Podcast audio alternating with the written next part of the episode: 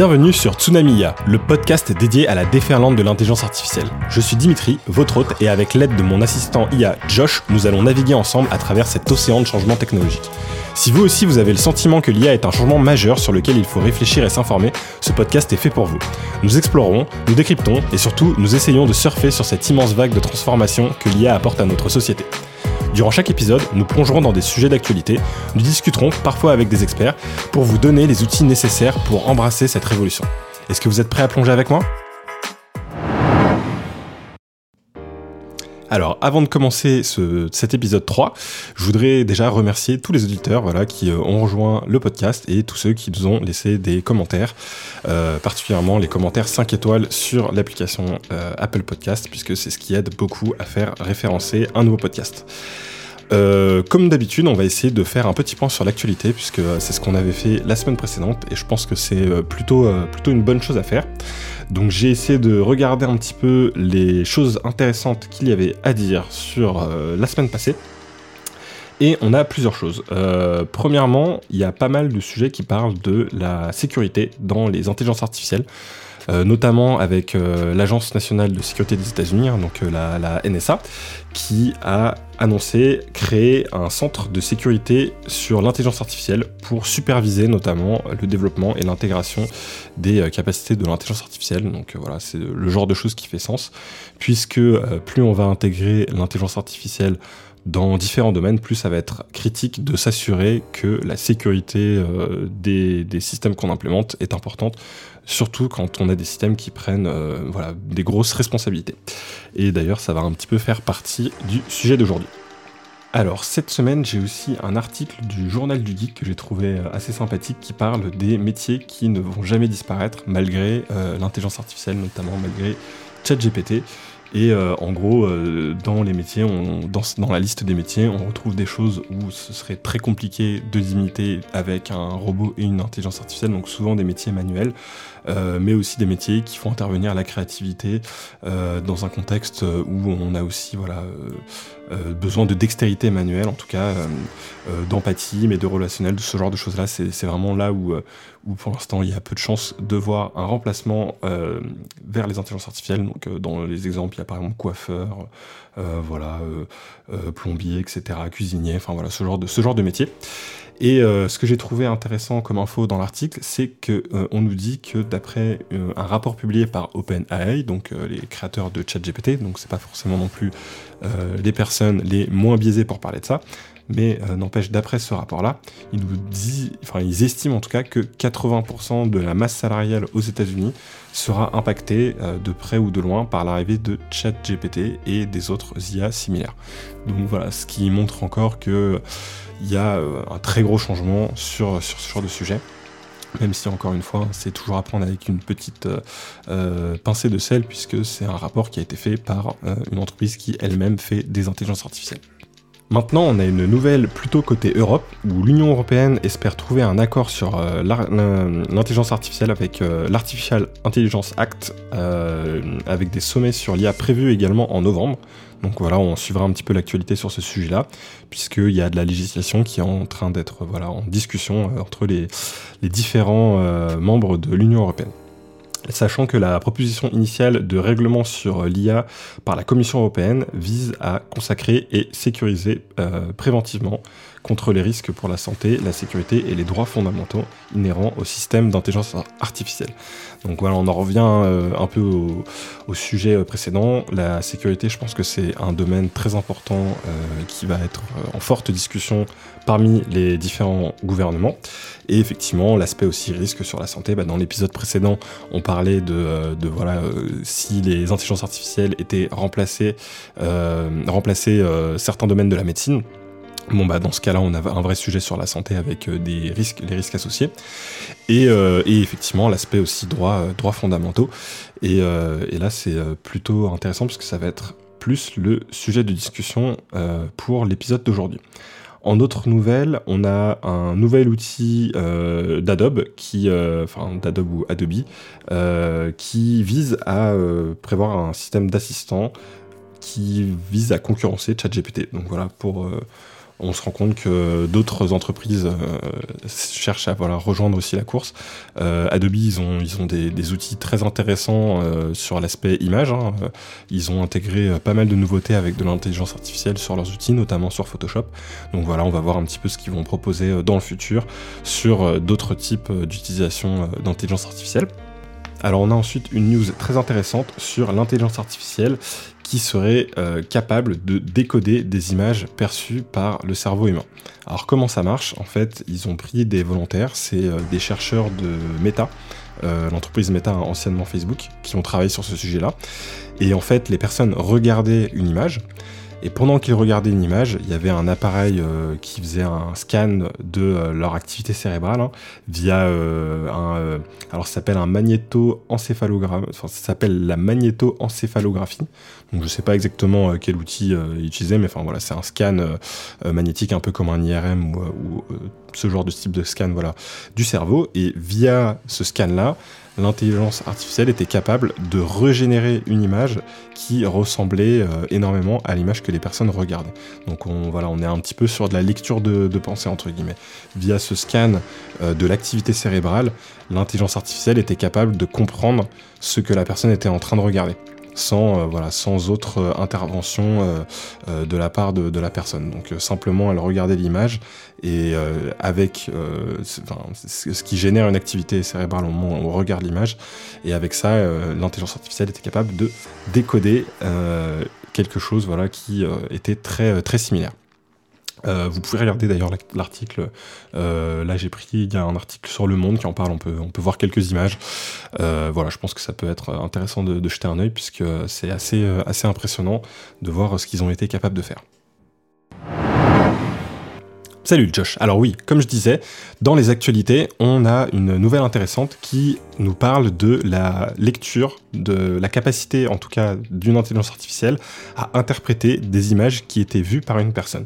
Ce qui peut un peu faire penser à un peu de la lecture dans les pensées et on pourrait imaginer plus tard des systèmes qui seraient capables notamment de détecter euh, le mensonge d'une façon euh, plus efficace ou en tout cas d'arriver à, à interpréter euh, des choses qui seraient pensées, ou en tout cas des images qui pourraient défiler, enfin voilà, dans, dans le cerveau humain, dans un futur plutôt lointain. Mais ça, tout ça, ça m'a fait penser à une chose, c'est à la partie justice et à comment on pourrait intégrer l'intelligence artificielle dans le système de la justice.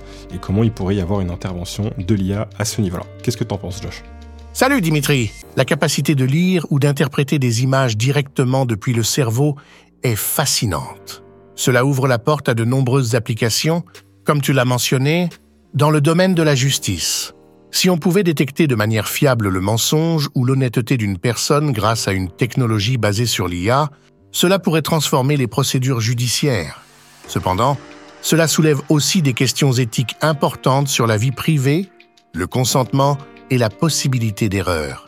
L'IA pourrait sans doute aider à améliorer l'efficacité et la justesse du système judiciaire, mais il faudrait l'utiliser avec prudence. Penses-tu que l'éthique devrait primer sur l'efficacité dans ce genre d'application?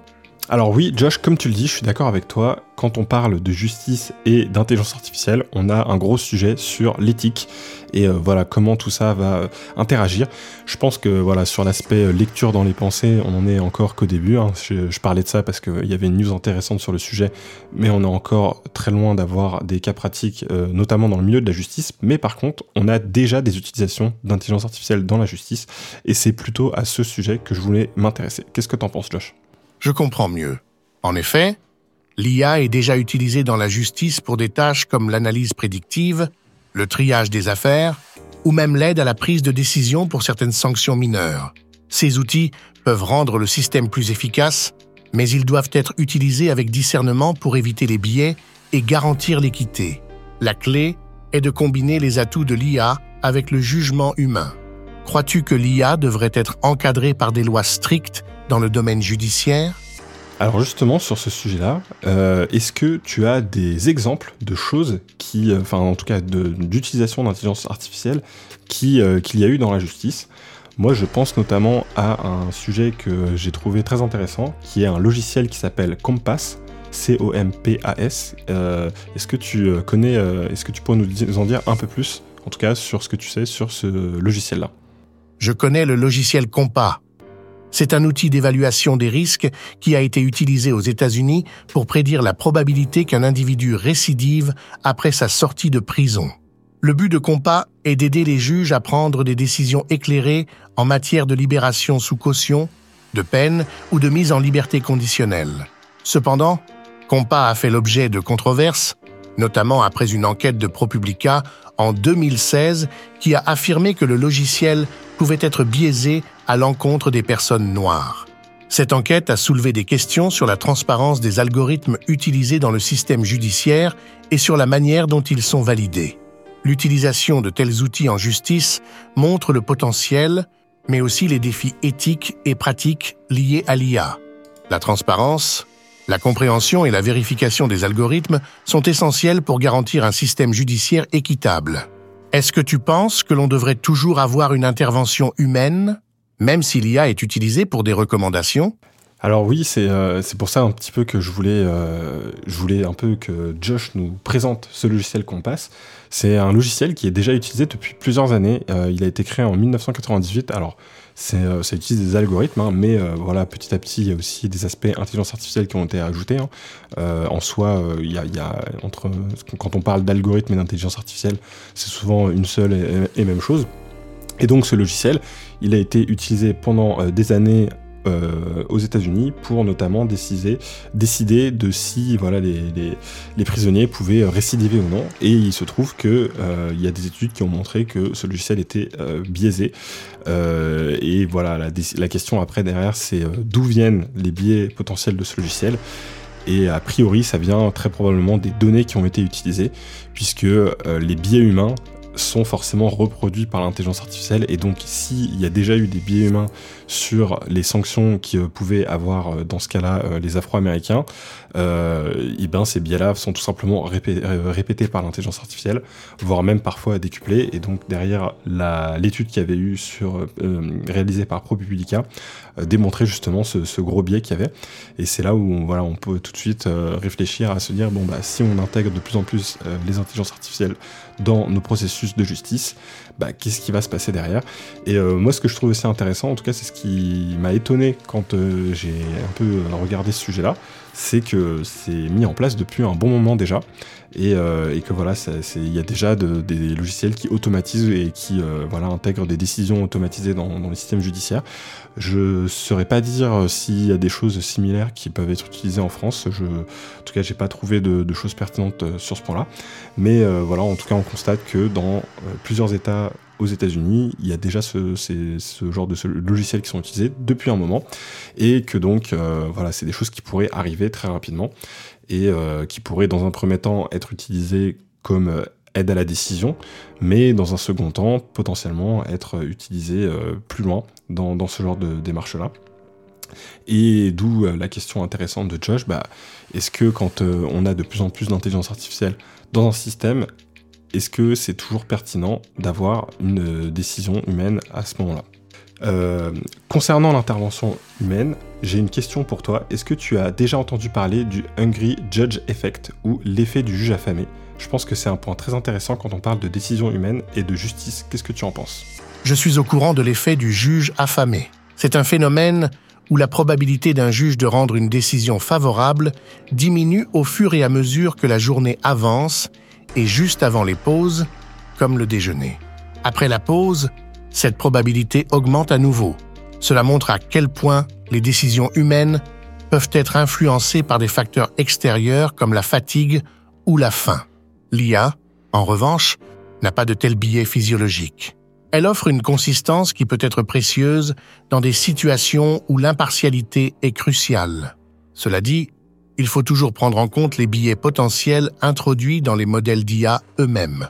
En combinant l'IA avec le jugement humain, on pourrait obtenir un système judiciaire plus équilibré et juste. Crois-tu que l'IA pourrait être la solution pour éliminer ce genre de biais inconscients dans la prise de décision judiciaire? Alors oui, je pense que ça pourrait être quelque chose de très intéressant d'introduire l'IA dans certains moments pour justement réduire un maximum les biais qu'on peut avoir, puisqu'on sait que tous les humains ont des biais, et effectivement, bah, l'IA pourrait peut-être réduire ces derniers. Du coup, j'aimerais faire une petite expérience avec toi, Josh. Si on devait imaginer une société future qui arrivait à justement complètement intégrer l'intelligence artificielle dans son, dans, comment dire, dans la façon dont elle fait les jugements, en fait, euh, comment, comment ça pourrait euh, fonctionner? Imaginons une société futuriste où l'IA est profondément intégrée dans le système judiciaire. Triage préliminaire. Dès qu'une affaire est soumise, une IA analyse les détails pour classer l'affaire en fonction de sa gravité, de sa complexité et d'autres critères. Cela permet de diriger rapidement les affaires vers le bon canal de résolution.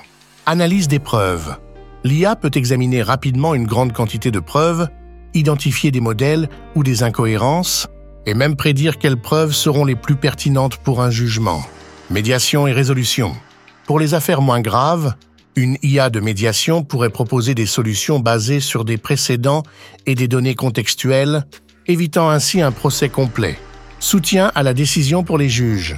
Dans les CAS plus complexes, l'IA pourrait servir d'outil d'assistance fournissant aux juges des scénarios basés sur des précédents, des analyses de probabilité et des recommandations, tout en laissant la décision finale à l'humain. Les juges pourraient bénéficier d'une formation constante fournie par l'IA qui mettrait à jour leurs connaissances en fonction des nouveaux précédents et des évolutions juridiques. Feedback et apprentissage.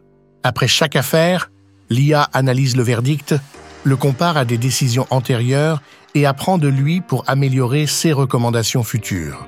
Transparence et explication.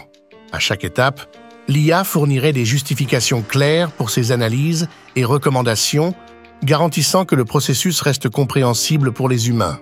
Cependant, il est crucial de se rappeler que l'IA doit toujours être utilisée comme un outil d'assistance et non comme un décideur autonome. L'empathie, le jugement et la compréhension humaine sont irremplaçables. Que penses-tu de cette vision? Crois-tu que la société serait prête à accepter un tel niveau d'intégration de l'IA dans son système judiciaire? Eh bien, c'est une super bonne question que Josh nous pose là. Et, euh, et c'est vrai que je pense que ça donne à réfléchir je me dis que d'un côté, si on avait euh, quelque chose qui nous permettait de, qui nous permettrait de réduire les biais, ce serait quand même euh, vraiment une bonne chose, hein, puisque si on reprend euh, l'effet du juge affamé dont on a parlé avant, c'est quand même terrible de se dire qu'une décision importante liée à une personne se retrouve impactée par l'estomac d'une personne, hein, et je pense que personne n'aimerait être jugé en fonction de ça.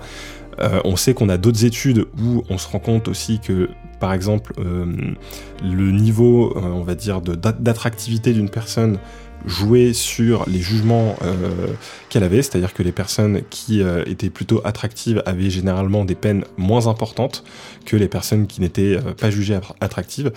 Et, ça, ça avait aussi un effet sur les jugements où on avait un jury. Ça, c'est plutôt des études hein, qui se faisaient euh, aux États, qui qui ont été faites en tout cas aux États-Unis.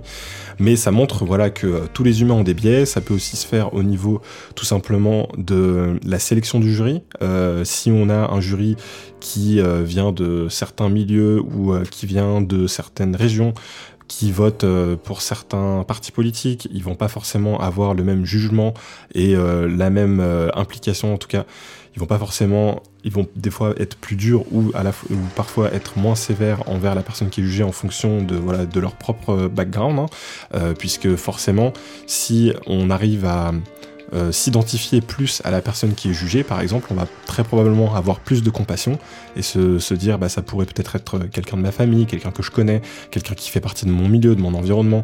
Donc euh, forcément, ça va avoir tendance à nous pousser à avoir plus de compassion et euh, l'effet opposé, hein, si on se retrouve avec quelqu'un qui n'est pas du tout d'un milieu qui nous parle ou qui nous ressemble, bah avoir un jugement bien plus sévère en disant bon bah voilà cette personne, je, je, vois pas pourquoi elle a fait cette action et je lui donne entre guillemets aucune excuse et donc avoir derrière un jugement bien plus sévère.